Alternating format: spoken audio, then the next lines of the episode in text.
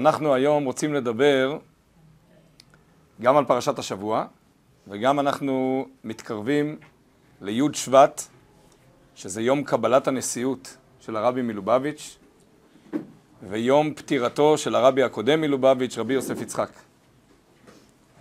זה מחזיר אותנו אחורה 73 שנים, לשנת תש"י, אה, אותו יום שבו הסתלק הרבי הקודם, למעשה באותו יום קיבל על, על עצמו הרבי את, אה, את הנשיאות של חב"ד, ובעצם מאז הכל היסטוריה ואנחנו פוגשים את ה, הרבה את השלוחים של הרבי, את התורה של הרבי, ואנחנו נקשר גם את המאמר האחרון שאמר הרבי הקודם, שמכונה הרבי הרייץ, שאמר אה, או נתן לציבור לקראת יום הסתלקותו, יותר נכון כתב את זה, ובעצם הרבי ראה במאמר הזה צוואה רוחנית, ואנחנו נקשר את זה גם עם פרשת השבוע, דרך מדרש, והעיקר, כמו שהרבי לימד אותנו כל הזמן, להוריד את הדברים לתוך החיים הפרטיים.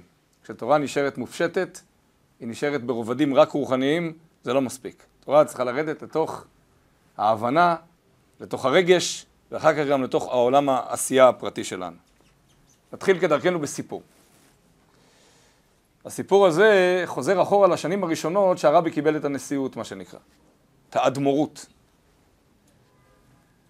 אז uh, מטעם איזשהו ארגון עלה רעיון, וחיפשו דרך להנציח את השואה. אבל לא רק להנציח למספר מסוים של אנשים, אלא באמת להנציח בצורה חזקה, שכולם יחוו את זה בזיכרון שלהם, אבל בדבר שפוגש אותם בוודאי. רוב עם ישראל מקיים בצורה כזאת או אחרת את ליל הסדר. ליל הסדר. אז עלה איזשהו רעיון כזה, שבכל בית יהודי, בליל הסדר, יהיה כיסא ריק. המטרה של כיסא הריק הייתה להזכיר לכולם ש... שעל הכיסא הזה יכל לשבת עוד יהודי שנספה בשואה. וכיוון שיש כיסא ריק, והם יזכרו את הכיסא הריק כל הזמן, זה יהיה להם מול העיניים, אז לא ישכחו את, אה, את הזכר של אותם אה, שש מיליון אה, קדושים שנספו בשואה. אבל כדרכם של דברים, ברגע שאתה עולה עם רעיון חדש, אתה צריך הסכמה. ובטח הסכמה מרבנים כדי שהדבר יתקבל. אז עלה בדעתם לפנות אל, אל הרבי. ולבקש את ההסכמה, מתוך מחשבה שאם הרבי ייתן את ההסכמה לדבר הזה, יהיה קל יותר ללכת לכל הרבנים, או האדמו"רים, או ראשי ישיבות וכולי, כל המנהיגים, כדי גם לקבל הסכמה לאותו רעיון.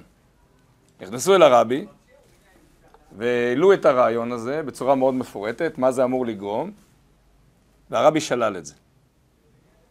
לא רק שלל במובן שהוא לא יחתום על, ה, על ההצעה הזאת, אלא שלל בכלל את הרעיון. ולמה? משתי סיבות. סיבה ראשונה היא סיבה מאוד פרקטית. ליל הסדר זה חג שיוצאים מעבדות לחירות. זה חג שאמורים להרגיש חירות, חופש. וזה לא הזמן להזכיר את אותם קדושים של השואה. כתוב בקהלת, לכל זמן ועת. כל דבר יש לו זמן מיוחד משלו. אתה לא מזכיר את תשעה באב באמצע פורים. אתה לא מזכיר את פורים בתשעה באב. למרות שפורים הוא חשוב ותשעה באב הוא חשוב, אבל כל דבר יש את הזמן שלו. ליל הסדר זה חירות. חירות, שמחה, כל מעשינו בליל הסדר מסמלים את החירות. להזכיר כאן, במקום הזה, את אותם שש מיליון קדושים, זה לא מתאים. זה דבר ראשון. ודאי שצריך למצוא להם זמן להזכיר אותם, אז יש זמנים מיוחדים מתי מזכירים אותם, אבל זה לא עכשיו. דבר שני, וכאן נתן הרבי רעיון, שהרעיון הזה, אנחנו נמצא אותו עכשיו בתוך השיעור. מה רצה אותו צורר, יימח שמו, בגרמניה? רצה להכחיד, חס ושלום, את העם היהודי. בעצם, אם אתה משאיר כיסא ריק, אתה איפשהו מקיים את המחשבה שלו. איפשהו אתה נותן יד למה שהוא רצה, כי הכיסא הוא ריק. במקום שהכיסא הוא ריק, תביא יהודי מבחוץ, שלא חוגג את ליל הסדר, שלא יודע מה זה ליל הסדר, תאתר אחד כזה, ותושיב אותו אל הכיסא. אז פתרת את שתי הדברים. א', לא הזכרת דבר של צער, וב', במקום ליצור מצב שאנחנו משאירים מקום ריק, אנחנו ממלאים את המקום הריק. הרבי כמה פעמים מציין שעזרה ברוחניות בסופו של דבר היא גם עזרה בגשמיות.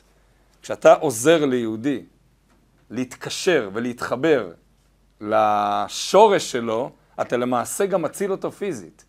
כי הרי אנחנו יודעים שיש אחוזים מבהילים של התבוללות בעולם. ואם אנחנו מצליחים לנגוע ביהודי ולקרב אותו לקדוש ברוך הוא, אז למעשה אנחנו מצילים את העם היהודי, כי הרי זה לא כל כך משנה באמת באיזה צורה, חס ושלום, אפשר להכחיד את העם היהודי. אפשר להכחיד אותו פיזית, בפעולות כמו שעשו בגרמניה, ואפשר בהתבוללות שקטה להכחיד אותו דור אחר דור אחר דור. אם הבחור מתחתן עם בחורה לא יהודייה, אז הילדים אחר כך לא יהודים. זה לא כל כך משנה, אם הם לא יהודים, אז העם היהודי לא ממשיך בצורה כזאת או בצורה אחרת. אז אמר הרבי, קח יהודי כזה, שלא יודע מה זה ליל הסדר, תושיב אותו על הכיסא, וממילא הוא יחווה את ליל הסדר, ויש סיכוי מאוד גדול שהנשמה שלו תתעורר, ואז באמת אתה יוצר מצב שאתה מתנגד לאותה גזרה איומה של להשמיד את כל העם היהודי. אז לא בצורה שלילית של להשאיר כיסא ריק, אלא אדרבה בצורה חיובית. אז הרעיון הזה של לחשוב מה הגזרה, או מה הרע, או מה הדבר השלילי, ולהשתמש באותם כלים כדי לנצח, כדי להביא למצב רוחני יותר גבוה, זה הרעיון של השיעור. אז בואו נתחיל במדרש על פרשת השבוע, אנחנו יודעים שהסיפור המרכזי של פרשת השבוע זה הנושא של קריאת ים סוף. שבוע שעבר עם ישראל יצא ממצרים, כן, שבוע שעבר זה קרה לפני 3,300 ומשהו שנה, אבל אנחנו חיים עם התורה, עם פרשת השבוע, זה למעשה מבחינתנו קרה שבוע שעבר בפרשת בו.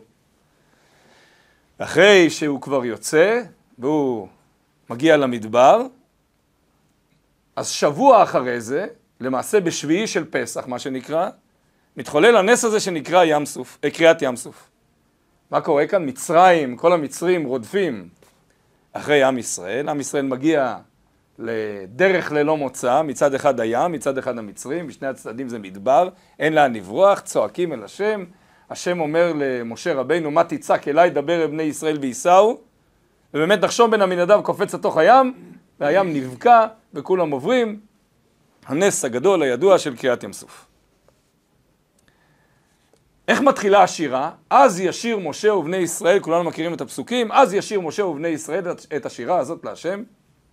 ויאמרו לאמור, השירה להשם כי גאו גאה, סוס ורוכבו רמה בים. אז. המילה הראשונה שפותחת את אז ישיר, זה המילה אז. אז יש מדרש מאוד מעניין.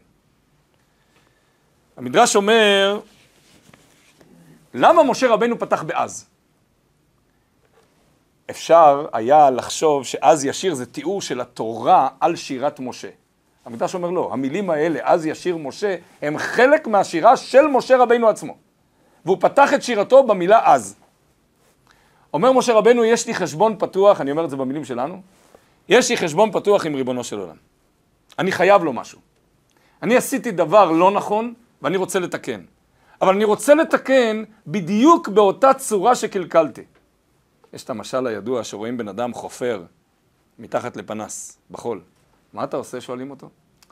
הוא אומר, איבדתי שם, 100 מטר מפה, איבדתי כסף.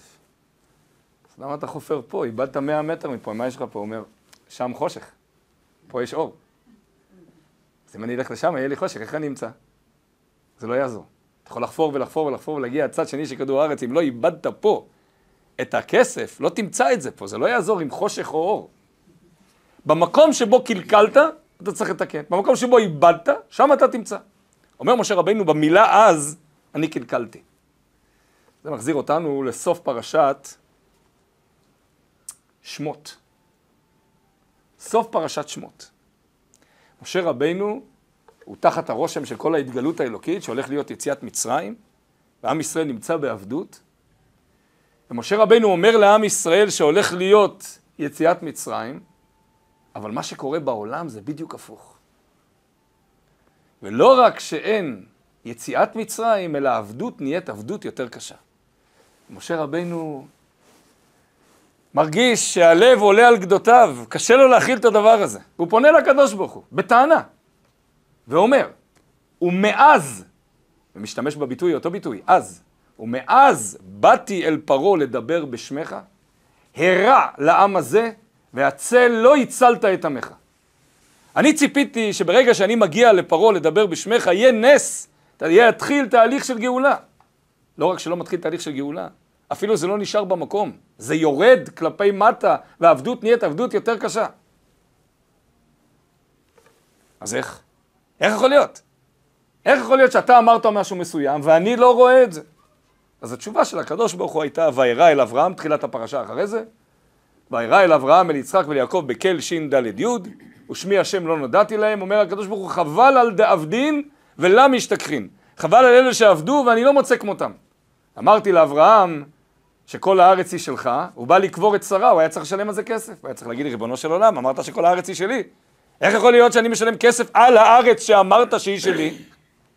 וככה אצל יצחק וככה אצל יעקב. ולא הרהרו אחר מידותיי. ואתה מהרהר אחר מידותיי, כך אמר הקדוש ברוך הוא למשה. ולמשה רבינו היה בכל הזמן הזה, עד יציאת מצרים ועד קריאת ים סוף, מה שנקרא בשפתנו, אם אפשר להגיד ככה, כבד על הלב. והוא חיפש להגיע לנקודה שהוא מתקן את אותו מקום שהוא קלקל. שהוא מחפש את האוצר או את מה שנאבד לו בדיוק במקום שזה נאבד. במילה הספציפית אז. איך מתחיל אז ישיר? אז ישיר. כאן הגעתי לתיקון. עכשיו אני שר, עכשיו אני מהלל. אז, כשאמרתי ומאז באתי אל פרעה לדבר בשמך, הרהרתי אחר מידותיך. הרגשתי שמה שאמור להיות מבחינתי לא קורה. אבל כאן אני רואה שבסוף, אז ישיר משה ובני ישראל, הנה אנחנו חווים את קריאת ים סוף, הנה אנחנו יוצאים מהים לכיוון uh, מתן תורה ואחר כך לכיוון ארץ ישראל, ואיך אומרים? הכל מסתדר. בגמרא יש ביטוי, הבלה מפיק הבלה. יש לנו נטייה ביום של קיץ חם לחפש משהו קר לשתות. ואנחנו חושבים, ויש בזה אולי גם מן האמת, שברגע שנכניס משהו קר לתוך הבטן, אז אנחנו נצטנן. האמת היא שמשהו חם מוציא את החום הרבה יותר. ולמרות שזה אולי לא נעים ביום חמסין לשתות כוס תה חם, אבל למעשה, אם אנחנו באמת רוצים להתקרר, הבלה מפיק הבלה. חום, הבל, חום, מוציא חום. ככה זה עובד. אותו רעיון. אותו רעיון גם נמצא באותו אה, משל שמופיע בגמרא על כריתת עצים ביער. העצים ביער, ברגע שנוצר הגרזן, הברזל של הגרזן, העצים ביער נכנסו ללחץ. כי הגרזן הזה יכול לכרות את כל העצים ביער. הוא הרבה יותר חזק מכל העצים. אמר להם הקדוש ברוך הוא, עד שלא יבוא עץ ממכם שמשתף פעולה עם הגרזן לכרות אתכם, אתם לא תכרתו. הכת, הידית של הגרזן, עשויה מעץ. ובלשון הגמרא זה נקרא מיני ובי אבא לישדי בי נרגה. מהעץ עצמו עושים גרזן. הכת של הגרזן נעשית מהיער. העץ הזה נלקח או מהיער הזה או מהיער ההוא, אבל הוא נלקח מהיער. אותו רעיון. כשרוצים לכרות משהו, משתמשים באותו דבר עצמו על מנת לכרות אותו עצמו. הבלה מפיק הבלה, חום מוציא חום. משה רבינו מחפש דווקא את המילה, יכל להתחיל את אה, שירת אז ישיר, לא באז, אלא בכל מילה אחרת. הוא מחפש דווקא את המילה הספציפית הזאת, כי הוא מחפש לתקן את מה שמבחינתו, מי אנחנו שנגיד על משה רבינו כזה דבר, כן? אבל מה שמבחינתו מרגיש או, או, או מצופה ממנו עצמו, שדורש עדיין תיקון. המילה הזאת, ומאז באתי אל פרעה לדבר בשמך, המילה הזאת דורשת תיקון, וכאן תיקנתי אותה, אז ישיר משה, עשיתי מזה שירה. איפה זה עוד מופיע בפרשה? סוף הפרשה, סוף השירה, אז מיד אחרי גמר השירה, אז אתם יודעים, עם ישראל אה, מצד אחד הוא כולו מלא שירות ותשבחות לקדוש ברוך הוא, אבל באותה מידה, שנייה אחרי זה הוא גם מלא טענות לקדוש ברוך הוא. אז מה כתוב? וילא נועם על משה לאמור, מה נשתה? אין מים. למה? כי פסוק לפני זה כתוב שהם הגיעו למרתה, על שם שהמים היו שם מרים, רצו לשתות, אבל לא יכלו לשתות כי המים ממרים. אז מה נשתה? ויצעק אל השם, ויורהו השם עץ. השם הצביע על איזה עץ, אמר לו, קח מהעץ הזה, ולפי המדרש, אותו מדרש שמדבר על אז מול אז, אומר המדרש את הדוגמה הזאת, העץ הזה היה מר. אז הסברה נותנת, אתה רוצה להמתיק את המים? תכניס לתוך המים עץ מתוק. אז מים מרים שתכניס לתוכם עץ מתוק, יש סיכוי גדול שהמים יתמתקו. עץ ניטרלי, עץ מר, המים כבר בעצמם מרים, אתה מכניס עץ מר, אתה רק מוסיף מרות על המרות הקיימת. אמר לו הקדוש ברוך הוא, קח את העץ הזה, עץ מר לחלוטין. יש במדרש כמה שיטות מה זה היה, ערבה או עץ אחר. וישלך אל המים, וימתקו המים. אומר לו הקדוש ברוך הוא, בדיוק מה שאתה אמרת זה בדיוק מה שאני אומר. אתה רצית לפתוח באז ישיר כדי לתקן את המילה אז. אני אומר לך שמשליכים דבר מר לתוך המים המרים, הוא נהיה מתוק. בהיגיון זה לא מסתדר, אבל זה לא היגיון. וכי נגיד שהקדוש ברוך הוא היה אומר להשליך עץ מתוק לתוך המים, אז כן המים על פי טבע היו מתמתקים? גם זה היה נס. רוצה הקדוש ברוך הוא לסמן לנו שבמקום הקלקול, המים המרים, העץ המר, כשהעץ המר, המקולקל, נכנס לתוך המים המרים, הפעולה שזה יוצר זה פעולה של מתיקות. כי זה אותו רעיון. לחפש את התיקון בדיוק איפה שהיה קלקול. ותכף אנחנו נראה שהמילה קלקול היא הפרשנות שלנו לדבר הזה. למעשה אלוקים נתן לכל אחד מאיתנו בכל תחום תיקון, מתנה. אלא שיכול להיות שבמשך חצי מהחיים שלנו השתמשנו בדבר הזה לכלכלה, לשלילה, ולא הבנו כמה אנחנו מחזיקים אוצר. הסתובבנו סביב עצמנו עם תחושה שיש לנו מידה שלילית שניתנה בנו ואנחנו חיים אותה יום-יום והיא מידה קשה לתיקון, אנחנו לא מצליחים לתקן אותה ולא מצליחים לעבור אותה, וזו מידה שמכשילה אותנו פעם אחר פעם, זה לא כל כך משנה מהי המידה. אבל באמת, המידה הזאת במקור שלה, אם נדע להתייחס אליה נכון, תכף אנחנו נראה איך, נגלה שהיא תיקון גדול, שהיא מתנה מאוד גדולה. אלא שלפעמים אתה לא יודע להחזיק את המתנה, תגיד, כשאתה נותן מתנה לילד, הילד פותח את כל העטיפות, מוציא מתנה, ולא כל כך מבין מה זה. אז מנסה להפוך את זה מהצד הזה, לצד הזה, לצד הזה, ולא כל כך מבין איפה פה המתנה, מה המתנה. חשב על משהו מסוים, והוא התאכזב, שהוא גילה איזה משהו אחר. אתה משנה לו קצת את הזווית, ואתה מביא, מראה לו איך להתעסק עם הדבר הזה, פתאום הוא מגלה שיש כאן צורה.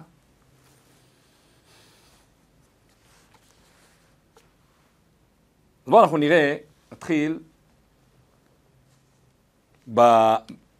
ביסוד של המאמר שדיברנו עליו, אותו מאמר שהרבי ריאץ כתב אותו כצוואה רוחנית למהלך כל הדורות. אז המאמר מתחיל במילים באתי לגני אחותי כלה. המילים הידועות בשיר השירים, באתי לגני אחותי כלה. אומר המדרש, מדרש רבה, על המילים באתי לגני, ואומר, לא כתוב באתי לגן, אלא כתוב באתי לגני, לגנוני. כלומר, אומר הקדוש ברוך הוא, חזרתי, תכף אנחנו נראה מאיפה, חזרתי למקום ההתייחדות שלי, הראשוני, עם כנסת ישראל, עם העולם. למה? כי בבריאת העולם, עיקר שכינה הייתה פה בעולם הזה. זה היה מקום משכן המלך, העולם הזה, לא העולמות עליונים. אלא שאז באו סדרה, באה סדרה של חטאים וסילקה את השכינה, המושג הזה סילוק השכינה. מתחיל מחטא עץ הדת, החטא של אדם וחווה, אחר כך החטא שקין הרג את הבל, אחר כך דור אנוש ועבודה זרה, דור הפלגה, דור המבול וכך הלאה הלאה הלאה עד שלמעשה השכינה, אם אפשר להתבטא ככה, מצאה את עצמה ברקיע השביעי. הביטוי ברקיע השביעי הוא לקוח משם. כי אם יש שבעה רקיעים, אז השכינה הסתלקה ברמה כזאת שהגיעה לרקיע השביעי. שוב, זה דימויים. אנחנו מדברים על דימויים, שלא נחשוב שיש כאן איזשהו מעבר פיזי מרקיע לרקיע, כי הקדוש ברוך הוא אין לו גוף ואין לו דמות הגוף, אבל שכינה, עיקר שכינה כבר לא היה בעולם הזה. ואז באו שבעה צדיקים. בסדר של מלמעלה למטה מבחינת סדר הדורות. מאברהם אבינו, שהוריד את השכינה מהרקיע השביעי לרקיע השישי, ואחר כך יצחק, ואחר כך יעקב, ואחר כך לוי, ואחר כך קהת, ואחר כך עמרם, ואחר כך משה רבנו, ומשה רבנו היה השביעי, וכל השביעין חביבין, והוא זכה להחזיר את השכינה למקום הטבעי הראשוני שבה היא הייתה. איפה זה? באיזה אירוע? מתן תורה. במתן תורה כתוב, וירד השם על הר סיני, נשלמה העבודה. אחרי אלפיים שנה, מבריאת העולם ועד מתן תורה, נשלמה הכוונה האלוקית של הורדת השכינה למטה. זה המדרש שפותח את אותו מאמר. מהמדרש הזה יוצא הרבי הרייץ לזה שכל תפקידנו במהלך כל החיים זה להשכין את השכינה למטה. עכשיו המילה למטה היא למעשה לא נגמרת. כל אחד בחיים שלו מגלה עוד מטה ועוד מטה ועוד מקום תחתון ועוד מקום תחתון מבחינה רוחנית. וגם במקום הזה וגם בתוך הקושי הזה או קושי הבא אחריו הוא נדרש להשכין את השכינה. איך עם ישראל השכין את השכינה אחרי מתן תורה? מה היה הציווי הראשון? לעשות משכן.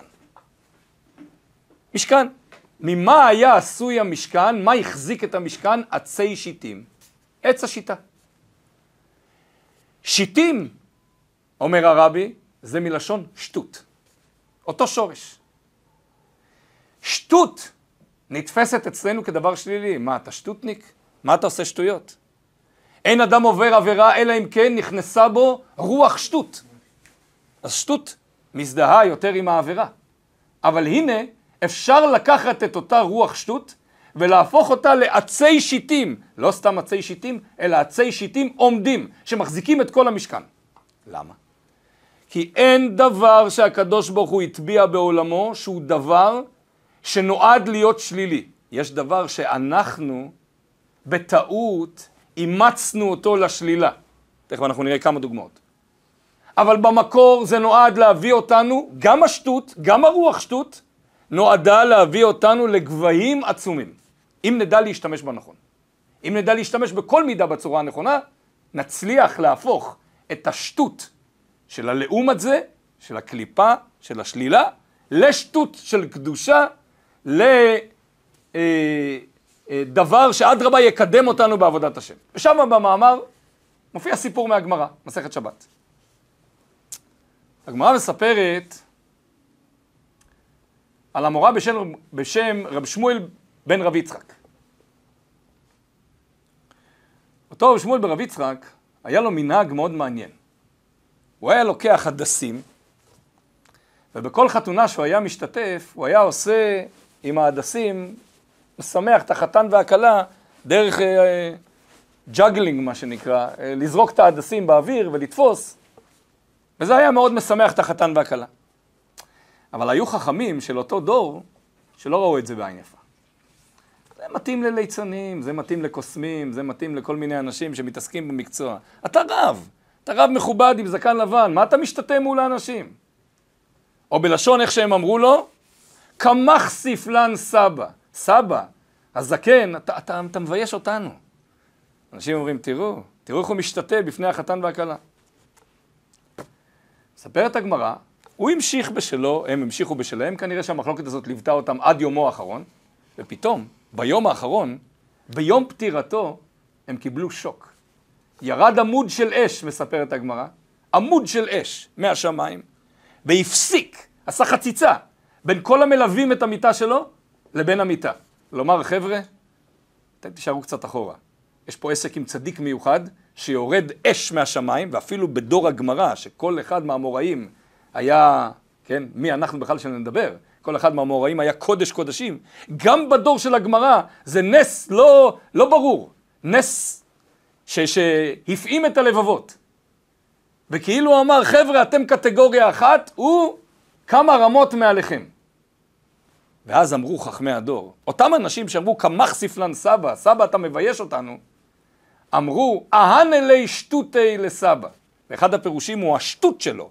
השטות שהוא היה עושה בפני החתן והכלה ומשמח אותם, השטות הזאת עזרה לו. עובדה שאנחנו לא עשינו את זה, ואנחנו במקום אחד, והוא במקום אחר. זה הקרש קפיצה, מה שנקרא במאמר, לזה שמידת השטות, שעל פניו כל אחד היה אומר, מידת השטות, מה זה, זה דבר שלילי, אין מה לעשות עם זה בקדושה. עובדה שהשטות הזאת, שהוא מחל על כבודו, ועשה כאילו שטויות בפני החתן והכלה, הביא אותו למצב כזה שהוא שונה בקטגוריה והוא אחר לגמרי מאשר כל האמוראים האחרים. אז דיברנו על דוגמאות, ולמעשה, אם אנחנו נזכור את הרצף שאנחנו מדברים, עד עכשיו שדיברנו על המילה אז, פירושו היה קלקול מול תיקון. אבל כאן בעצם אנחנו עוברים להגיד, לא רק איפה שקלקלתי אני מתקן, אלא איך אני משתמש במתנת שמיים לפני קלקול בכלל. איך אני משתמש במתנת שמיים שניתנה לי כמתנה, ואני יודע להשתמש בה כמתנה, במקום להשתמש בה כקלקול. זאת אומרת, השלב הבא הוא בעצם השלב שאמור להכין אותנו, או לתת לנו רקע, לתת לנו כלים, איך לדעת להשתמש נכון, זה לא כך משנה אם עד עכשיו השתמשנו לא נכון, או מעכשיו מה אנחנו חושבים לעשות, אבל העיקר הוא איך אנחנו מזהים מתנת שמיים, ואנחנו יודעים לעשות איתה שימוש נכון, במקום להפוך אותה לקלקול. אז המאמר הזה הוא מחולק מה שנקרא לאותיות בשפה החסידית. אותיות זה כמו פרקים. אות א', פרק א', פרק ב', פרק ג'.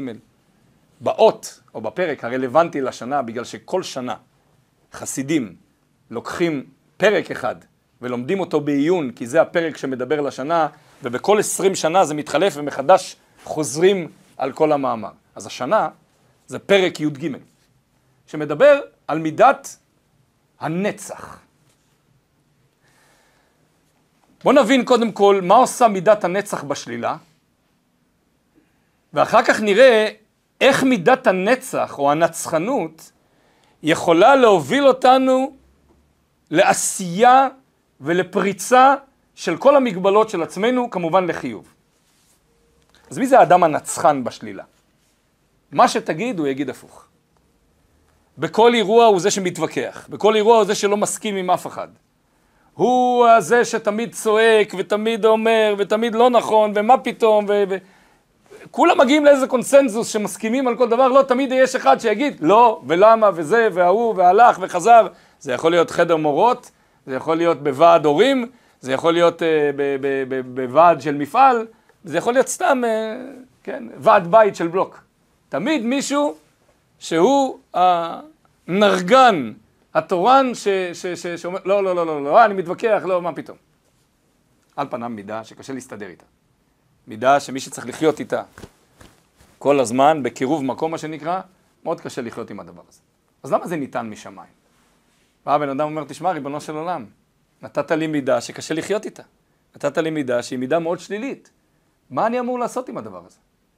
אני מקבל uh, פידבגים שליליים מהקהל, והקהל, uh, האנשים שבחברתי, לא אוהבים את הנצחנות הזאת, אבל אני מרגיש שאני לא יכול. אני מרגיש שזה בוער בי, אני מרגיש שאני חייב להגיד ול... ו... וכל הזמן להיות נגד. מה עושים? במאמר הזה, הוא אומר זווית הסתכלות אחרת, בדיוק מהצד ההפוך. אלוקים נתן לך מידה במתנה, מידה שאמורה להביא אותך לגבהים שלא היית מגיע בלי המידה הזאת. בוא ניקח דוגמת תחרות, סתם תחרות ריצה. יכול להיות שבן אדם רץ מנקודה עד נקודה במהירות מסוימת, אפילו כשהוא רץ בכל הכוח שלו. אבל ברגע שאתה שם מולו מתחרה, הוא מגלה שהוא יכול לתת עוד קצת. זה לא משנה מה עוד קצת הזה, עוד קצת. מה קרה? המתחרה גילה בי את מידת הנצח, ומידת הנצח היא כל כך חזקה, שהיא הצליחה להוציא ממני עוד שתי שניות של ריצה, או פחות שתי שניות של ריצה. וזה לא היה קורה אם הייתי רץ לבד. זאת אומרת שהקדוש ברוך הוא נתן לי מתנה. כשאדם מרגיש שמאיימים על החיים שלו, אז מידת הנצח מתגלה, והוא רוצה לנצח את כל מי שמאיים על החיים. איך? אולי בלברוח מהר, אולי בלנצח בקרב, אולי בלעשות כל מיני טקטיקות, אבל העיקר לנצח. הרבי סיפר באחד ההתוודויות, שבמלחמת העולם השנייה, היה מישהו שהיה באמצע, הוא היה בחדר אה, אמבטיה. וכשבאמצע שהוא היה בחדר אמבטיה נפלה פצצה על הבניין. מי שמכיר את, את ההיסטוריה, אז הגרמנים, יימח שמם, היו מפציצים בניינים אחד אחרי השני. והבניין התחיל לבעור בלהבות. ונסגר הדרך לצאת מהחדר אמבטיה לבית או לרחוב, כל, כל הבניין התחיל להישרף. מה נשאר? נשאר חור קטן, או שנוצר אז או שהיה לפני זה, חור צר מאוד, שממנו היה אפשר לברוח לרחוב.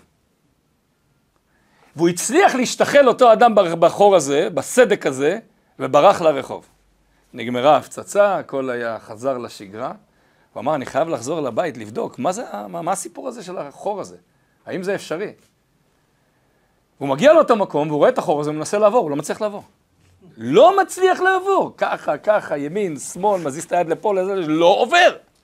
מסקנה, שהבית נשרף, ואתה מגלה שהדרך היחידה לצאת מפה זה לצאת דרך החור, אתה מגלה כוחות של גמישות, או מה שזה לא יהיה. עובדה, הוא יצא. הרבי סיפר את הסיפור הזה ברבים, הבן אדם אכן יצא החוצה מהמקום הזה. למה? כי נצח, מידה כזאת שמאיימת על החיים שלך, או מאיימת על ההצלחה שלך, זה יכול להיות מקסימלי בלאיים על החיים, זה יכול להיות מינורי בלאיים על ההצלחה, או על האגו אפילו. אבל משהו מאיים עליך, משהו חותר נגדך, משהו לא מאפשר לך להמשיך את החיים בצורה רגילה, אתה מגלה כוחות יותר גדולים. אז זה כאן קיצוני לגמרי, כשאיימו על החיים שלו באמת. אבל בכל תחרות זה מאיים על משהו. אז אתה מגלה עוד קצת, עוד פסיק קטן בתוך, ה, בתוך מה שאתה מסוגל לעשות. אז אותו אדם מתלונן חיים שלמים ואומר, ריבונו של עולם, אני נצחן, אני נצחן, אני נצחן, מה יהיה איתי? אני לא מצליח להתגבר על הדבר הזה. ולא מצליח להבין שהנצחנות מצילה אותו.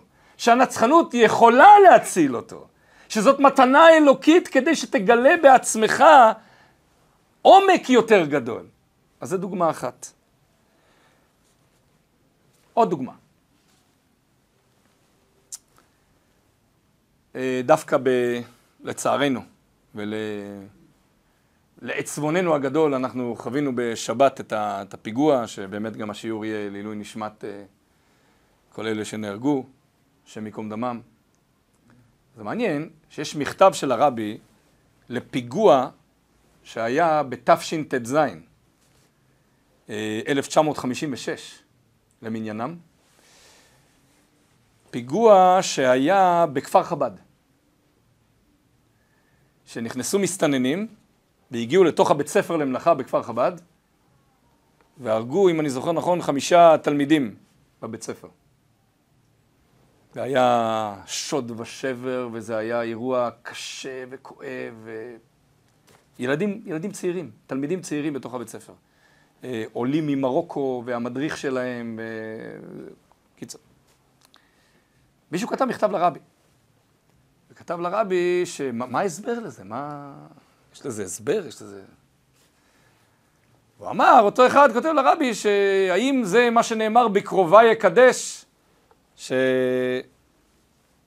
שבתורה מצוין שהקדוש ברוך הוא מתקדש על ידי זה שדווקא הקרובים שלו נספים, דווקא אלה שקרובים אליו.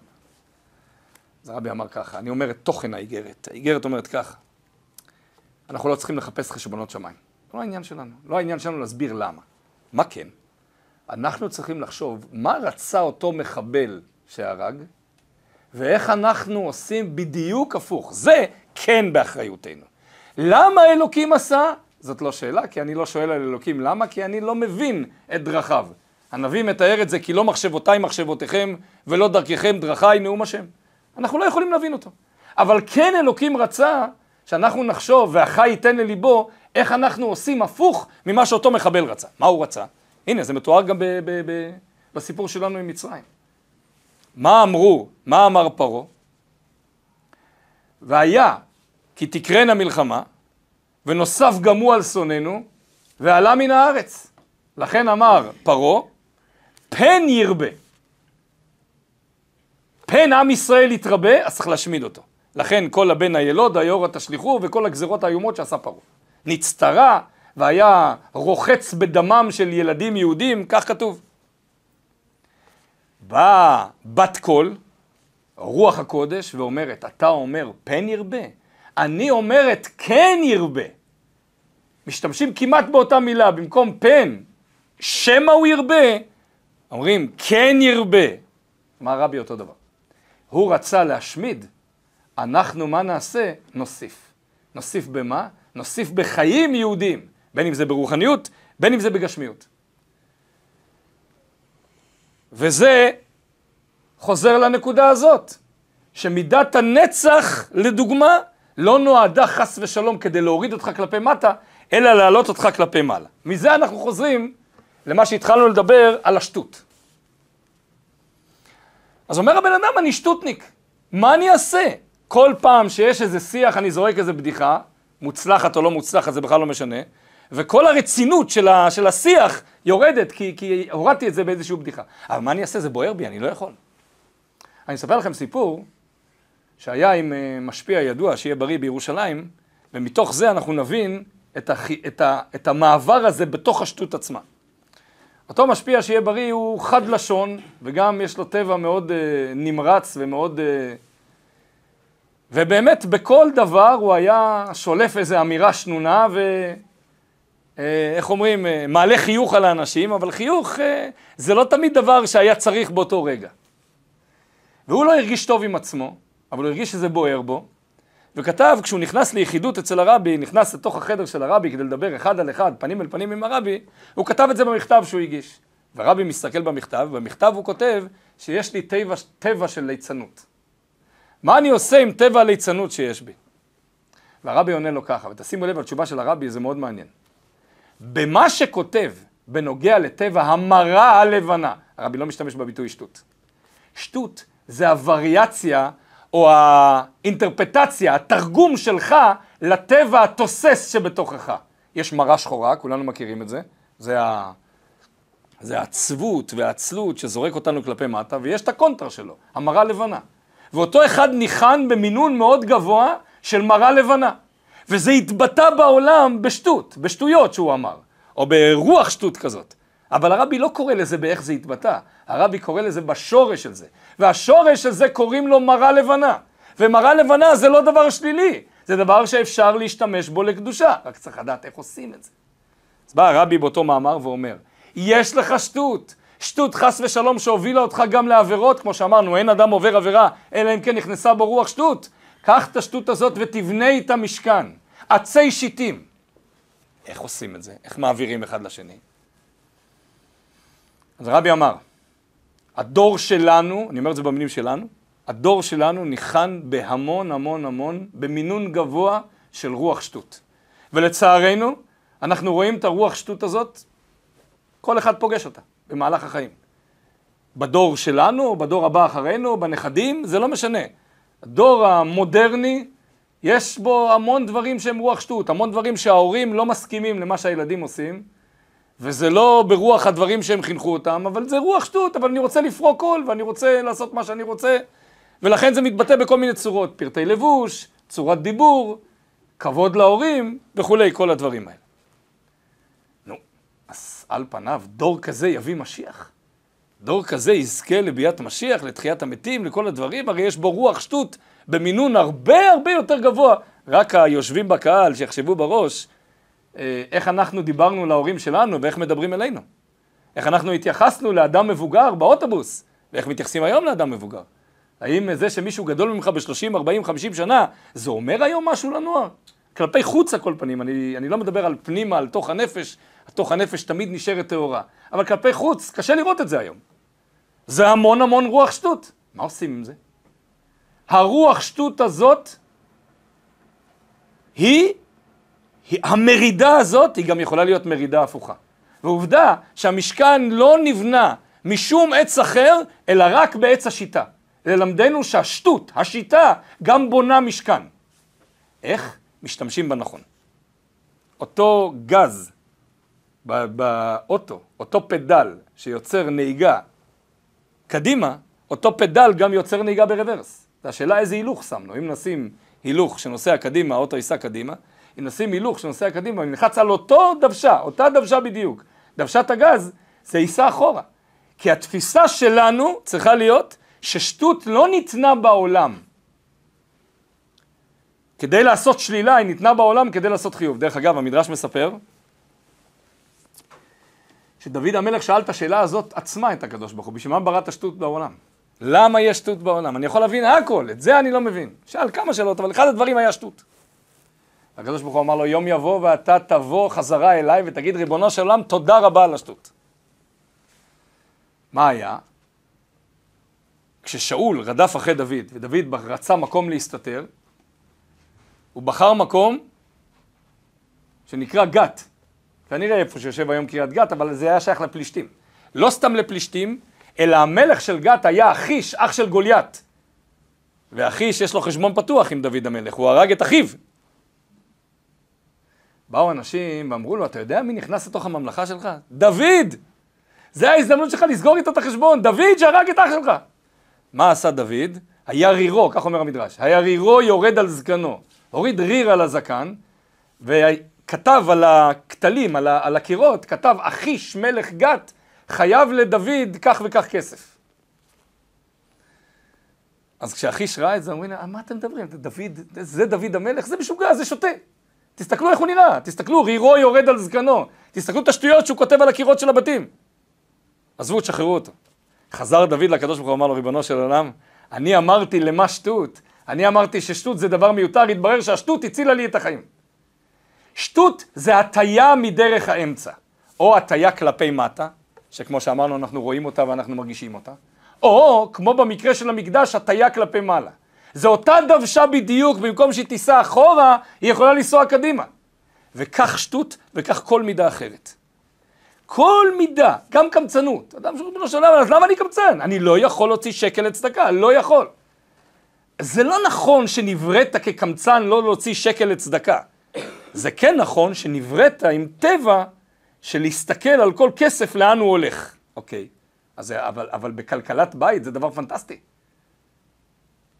ואותו דבר הפזרן, הפזרן אומר, טוב, לצדקה אני נותן, אבל הבית שלי מתפזר, אני קונה סתם דברים שאין בהם צורך, אני קונה במקומות שאני לא עשיתי השוואת מחירים, ואני מוצא את עצמי בסוף, בסוף החודש עם מינוס, כי אני פזרן.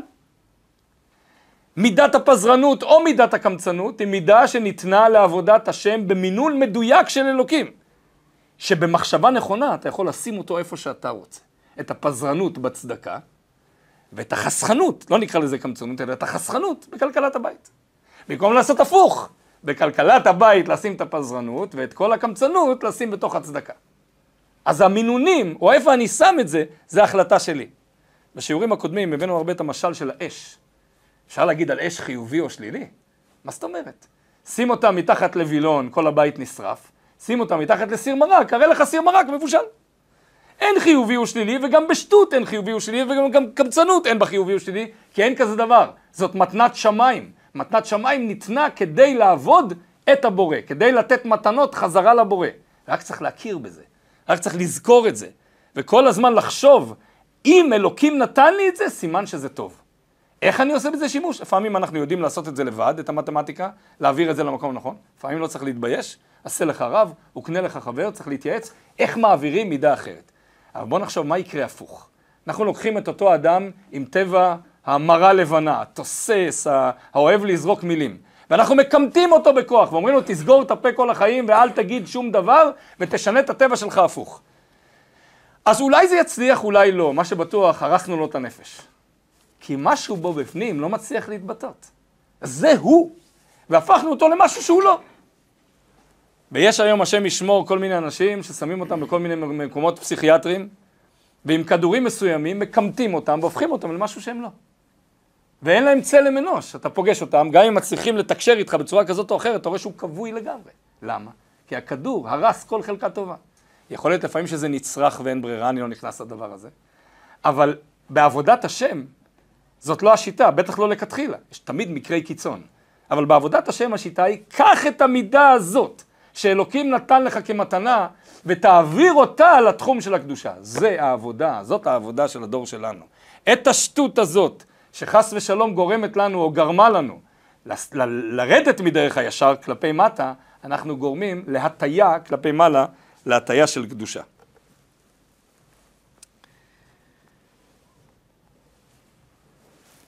רק אה, נסיים במשל מאוד פשוט, אבל המשל הזה יכול לתת לנו גם כלי לעבודת השם הפרטית שלנו. מה תעשו אם אתם נוסעים בכביש, לא במהירות מופרזת, תכף תבינו למה, ואתם 100 מטר ממכם מגלים גזע עץ על הכביש. מה התגובה הראשונית? לפני, בוא נאמר, לפני מה תעשו בפועל, מה התגובה הראשונית? נאט, אוקיי. ואם אנחנו אנשים מאוד טובים ודואגים לסביבה, מה, מה הרצון שלנו לעשות עכשיו? מזיזים את העץ, לאיפה? לצד, וממשיכים לנסוע. עכשיו תחשוב בעיניים של נגר. נסעת את הנסיעה לאט לאט, ראית גזע עץ. מה עכשיו אתה עושה? לוקח אותו. הביתה, לוקח אותו למפעל. יש לי גזע עץ, מתנה משמיים. כל מי שעבר בכביש עד עכשיו ראה בזה מכשול. אני רואה בזה תיקון. אני רואה בזה מתנה. סחורה. סחורה. אז עכשיו במקום לקנות את הסחורה הזאת משווק שיעשה עליי קופה, אלוקים שלח לי גזע עץ. נפל מעץ, היה סערה, לא משנה מה. כן? עכשיו תגידו לי עכשיו, זה גם יכול להפוך למכשול. נכון, זה גם יכול להפוך להיות מכשול, ברור. אבל אם אני יודע ויש לי כלים איך להפוך את הדבר הזה למשהו אחר, אני לוקח אותו לנגרייה, חותך אותו, עושה אותו, מוכר אותו, ועכשיו יש לי פרנסה מהדבר הזה. זה בדיוק החיים שלנו. כל פעם שאנחנו פוגשים בחיים שלנו גזע עץ זרוק על הכביש, אנחנו צריכים לחשוב שאנחנו הנגרים. אנחנו אלה שיכולים לעשות משהו עם הגזע הזה, לשנות אותו, למקצע אותו, לשייף אותו, ולהפוך אותו לסחורה שאפשר לעשות איתה משהו בעבודת השם. אז כל קושי, נזכור שכל קושי הוא הזדמנות חדשה כדי להגיע יותר קרוב לקדוש ברוך הוא, ומהשטות של הלאום הזה, נהפוך את זה לשטות של קדושה, השם יעזור לנו, יזכנו ויקמנו, שעד השם נזכה ונתקרב עוד ועוד לביאת משיח צדקנו בקרוב ממש.